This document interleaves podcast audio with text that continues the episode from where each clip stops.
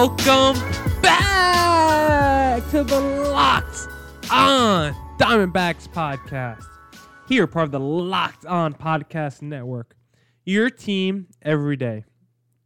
You're listening to Miller Thomas, the always wonderful host of this podcast, current student, but not for so much longer student at the Walter Cronkite School of Journalism. Have, let's see now, just past that one month mark left. Got a little bit less than a month left in college. So I'm going to be in need of a full time job. So please go check out my website, millerthomas24.myportfolio.com. On there, you can see my, my articles, my packages, my graphic design, my photography. You can see it all, my reel, my resume.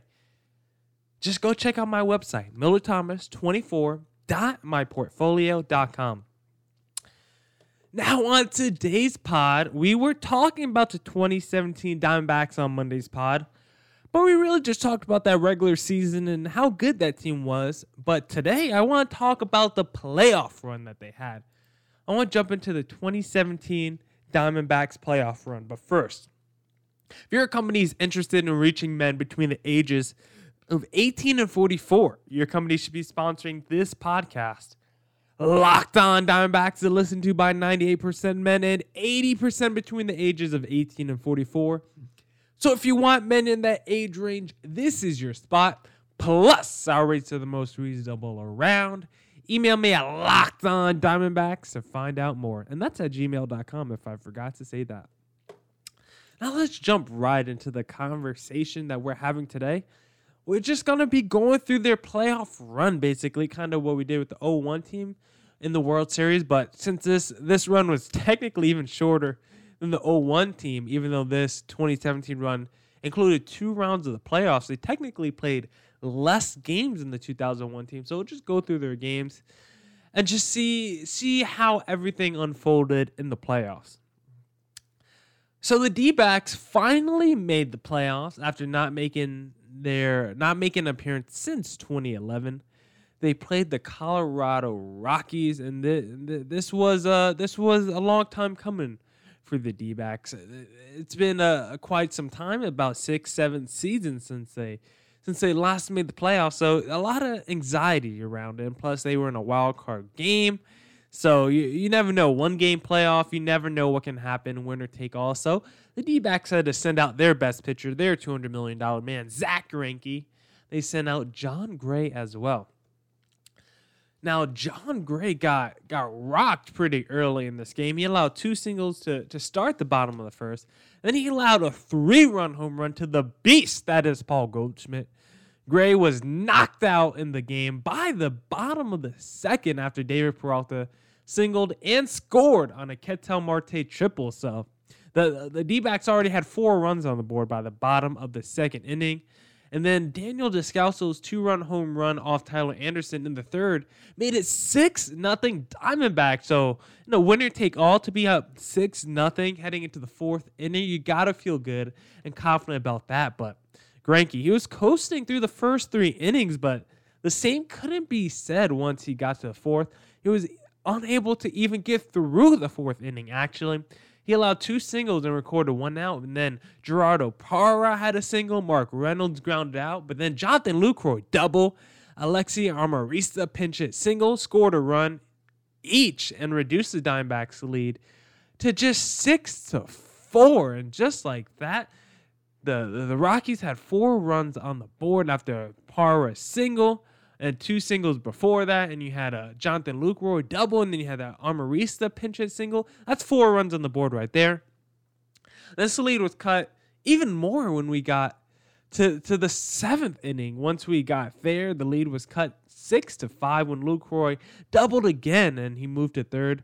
And then Robbie Ray wild pitch because Robbie Ray had to come in uh, because of the Zack Greinke struggles. So that basically took him out if if the D-backs decided if the D-backs won this game, that basically took him out game one of the NLDS. So Greinke's struggles really did hurt the, hurt the team. So Robbie Ray came in. He had a wild pitch in the seventh that moved uh, Lucroy to third after his double, as I said, and then uh, he scored on a Charlie Blackmon bunt ground out off Jorge De La Rosa, who came in to replace Robbie Ray. but the Diamondbacks somehow was able to extend their lead from six to five to eight to five, thankfully, in the bottom of the inning because the man, the mythical man, based off this season, Archie Bradley with his spectacular ERA came in two run triple off Pat Neshek. And in that process, Bradley not only became just the first relief pitcher to record a triple in a playoff game, he became just the sixth pitcher in Major League history to record a triple during the playoffs. And then back-to-back home runs by Arenado and Story off Bradley actually in the in the eighth, you know, he put the two runs on the board, but they gave the two runs up right after. So the I cut the D-backs lead back to one. Now it's eight to seven. And this game was getting dicey, man. The Diamondbacks responded though in the bottom of the eighth inning with the AJ Pollock two-run triple off Greg Holland, which made the Diamondbacks the first team in the Boston since the Boston Americans in 1903 to record four triples in a playoff game, which is I didn't even know that stat. So thank you to this stat source, Wikipedia, which people probably don't like, but Wiki's always been reliable to me. So four triples in a in a game since 1903, the first time that's been done. That's pretty remarkable by the by this D-backs team. Then had an intentional walk, then a Jeff Mathis RBI squeeze single, and that made it 11 to 7 Diamondbacks. Now you're entering the ninth inning, four run lead. This should be easy money for the D backs. And in the ninth inning, Ian Desmond hit a leadoff single off Fernando Rodney, whose ERA wasn't that great this year, even though he had nearly 40 saves. He struck out the next two batters, and then Desmond did advance two bases, so now he's on third. And then before he scored, Carlos Gonzalez singled to cut the Rockies' deficit to 11 to 8. But that would be all she wrote because Arenado came up and grounded out to end the game. And that was it. D backs win 11 8. Yay! Finally, D backs got a win. First time in a while that they've had, you know, any kind of playoff success. So all the fans are definitely happy to see that. I mean, yeah, yeah, who who is not happy to see their team win a win a playoff game? I mean, what what are we saying here? And they haven't won a playoff game in a while before that. Uh, before this 2017 team, if you just go back and look at the last time the D-backs actually won a playoff game, I'll tell you right now as I'm pulling it up, it was bop bop bop 2011. So the last time they made the playoffs was the last time they've even won a playoff game, and they lost in the NLDS in 2011. But will 2017 be the difference? Well, let's look at the 2017 NLDS now. And they went against the, the Dodgers in this NLDS. And let me tell you, if you're going against the Dodgers, you better have your popcorn ready because I don't think I have to tell any D backs fans we hate the Dodgers. We want to see them crumble. We want to see them lose. Pretty much like with all LA teams who get the best players and just stack their rosters. We want to see the the small town team, the the D backs, you know, the team that doesn't get the acclaim, that doesn't get the star power like the D uh, like the Dodgers do. We want to see the D backs win, and uh, D backs had a pretty respectable showing in their first game. Granted, they they did lose nine to five, but Kershaw started for the Dodgers. He struck out seven and six in the third inning, so he was so you would think he had a pretty good day. I mean, six and third, seven innings. I mean, six and third, seven strikeouts. That sounds pretty good. But remember, this is Clayton Kershaw. He is pretty much Clayton Kershaw is the Clayton Kershaw of bad pitching when it comes to the playoffs because he cannot get it done. When he got to that seventh inning, he if you look at he, he had a lot he had allowed four runs, I should say, by the time he got to the seventh inning because he allowed four home runs one to AJ Pollock in the third, JD Martinez in the sixth, Ketel Marte, and Jeff Mathis in the seventh. He was the first National League pitcher to ever do so in a postseason game. So Kershaw, like he breaks records in the regular season, he also breaks records in the playoffs, but not for things he he would want to be proud of. But the Dodgers got to Diamondback starter Taijuan Walker pretty early too. Justin Turner, Justin Turner really got the scoring started. He started off actually with a leadoff single and a walk, and then he also had a three run home run. Later in the inning, Cody Bellinger singled and scored on Yasiel Puig's double. So Walker didn't even make it out the first inning. He had to be, be replaced by Zack Godley. So that that's definitely not good. Back to back games where the starter had, couldn't even make it through four innings, and you had to put in the next guy. So your your rotation depth is really going to struggle in the playoffs if that's happening to you.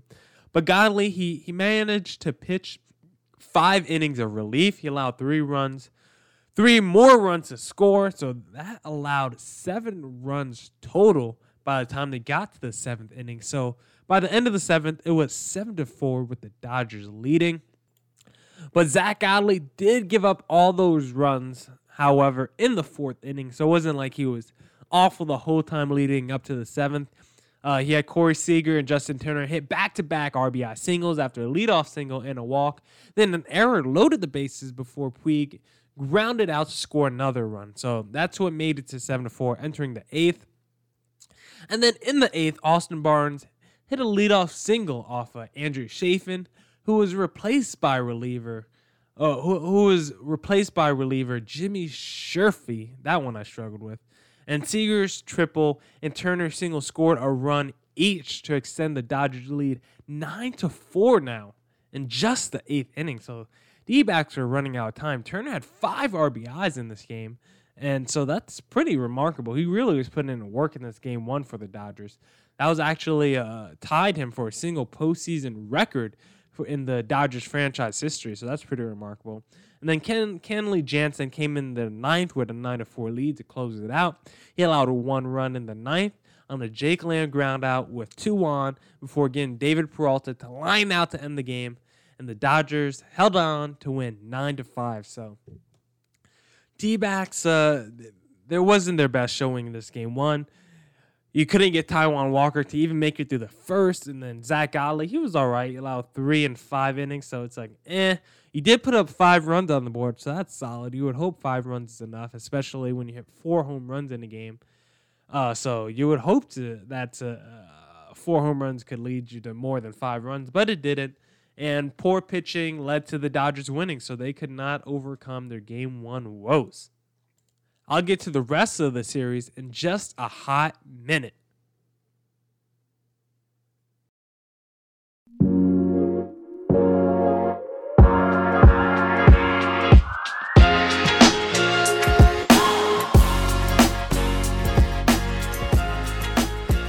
All right, now let's break down the rest of that Dodgers D backs NLDS.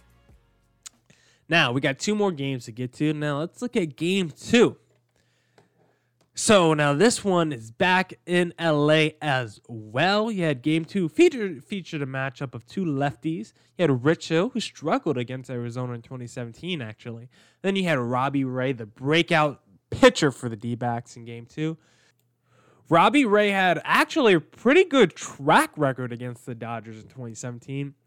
He was actually 3 0 in five starts with, listen to this number, 53 strikeouts against the Dodgers. So he was definitely putting in work. And the D backs were able to get on the board first in this game. Paul Goldschmidt started the scoring by hitting a two run bomb after a walk in the first inning. But those, unfortunately, would be the only runs allowed in the four innings of work by Rich Hill. Ray, who pitched in relief just two days earlier, so he was on short rest coming off that wild card game. He struggled with his command in this game. Uh, he struck out six, but Robbie Ray is a strikeout artist. He could give up 10 runs. He's still striking out 10 at the same time. But he struck out six, but he walked four and threw three wild pitches and allowed four runs and four and a third. So more struggles by the starters in the playoffs, but four and a third was actually the most by a starting pitcher so far in the 2017 playoffs for the D backs. So I guess they'll take that. But the Dodgers got on the board in the second on two walks, a wild pitch, and a Yasiel Puig RBI ground out. So that made it two to one D backs after two. And then in the fourth, three straight singles loaded the bases with a one out for the Dodgers before another wild pitch by Robbie Ray that tied the game because I mean bases were loaded, so the wild pitch was able to bring a, the tying run home. Then one out later, Chris Taylor had an RBI single to actually give the Dodgers the three to two lead. Now you got the Dodgers leading three to two after four, and then in the next inning, Logan Forsythe's RBI single off of Jimmy Sherfy made it 4 to 2 Dodgers. Then after a stolen base, Austin Barnes hit a two-run double, and that base that made it 6 to 2 Dodgers, a four-run lead, and that that was really demoralizing for the D-backs. And then Jorge De La Rosa came in to relieve Sherfy, and he allowed an RBI single to Puig. Now it's what is this? Three? It's now seven to two. Dodgers over the D-backs, and we're only through five innings. So you get to the seventh inning. Fast forward, Tony Watson allowed back-to-back leadoff singles before Brandon Drury three-run home run off Brandon Morrow. So that did cut the Dodgers' lead to just two runs. Seven to five now is the deficit for the D-backs. So they were they were still scratching, clawing back, still sniffing the the possible win, but the Dodgers got a run in the bottom of the inning on a Ketel Marte fielding error on a Chris Taylor ground ball off of Archie Bradley. I'm sorry, Ketel Marte, that that that, that happened to you. And then Puig and Forsythe each had three hits, while Puig and Barnes batted in two runs each in that inning. And then Kenta Maeda picked up the win in relief with Kenley Jansen earning his first save of the series coming in in the ninth inning. So in the end, the Dodgers won eight to five over the D-backs, and man, the D-backs are now down 0 and 2 in the series in a best of five. They are gonna have to win the next three to make it out the NLDS. So do the D-backs pull off the miraculous comeback? I won't spoil it for you guys if you don't know, because we're gonna go through Game Three right now back in Arizona, back on the home, uh, you know, home field, back in Chase Field. D-backs have their chance. In Game Three at Chase Field, Yu Darvish struck out seven and allowed only two hits and one run, which was a home run by Daniel Descalso in the fifth. Meanwhile, Zack Greinke was back out there, you know, laboring through five innings. Thankfully, we finally had a pitcher make it through five, but it, wasn't the most spectacular outing for him. He walked five, gave up four hits, three runs, two on home runs by Cody Bellinger in the fifth. Excuse me, two by Cody Bellinger in the fifth, and Austin Barnes in the sixth. The other run came in the first on a Bellinger ground out with two on, so Bellinger was really putting in work in game three. He wanted the series to be over. Then the bullpens really kept uh, the, the people kept the teams in the game, I should say. The Dodgers eventually, this was the first time that was a low scoring game. The Dodgers won the game three to one because they only needed the one run in the first, then the two runs in the fifth and sixth. The D backs were only able to get one run in the fifth off that Daniel Descalso solo dolo. So this Arizona defeat marked the first time in franchise history that they lost an elimination game at Chase Field, actually. So. Uh, they weren't used to losing on their home field. This was the big deal for them, and uh, they they of course would have liked to move on, especially beat the Dodgers. But if you look at the NLDS in totality, the Dodgers had 20 runs scored compared to compared to the D-backs 11. They had 31 hits compared to the D-backs 18. So if you get outscored, you get out hit, you're most likely gonna lose that series. Now, thank you to everyone who tuned in to this edition of the Locked On Diamondbacks podcast. Go tell your Alexa device to play the newest edition of the Locked On Fantasy MLB Draft so you guys can stay up to date with all your news, fantasy rankings, and updates. And come back on Friday to hear more about the Diamondbacks on the Locked On Diamondbacks podcast, part of the Locked On Podcast Network. Your team every day. Peace.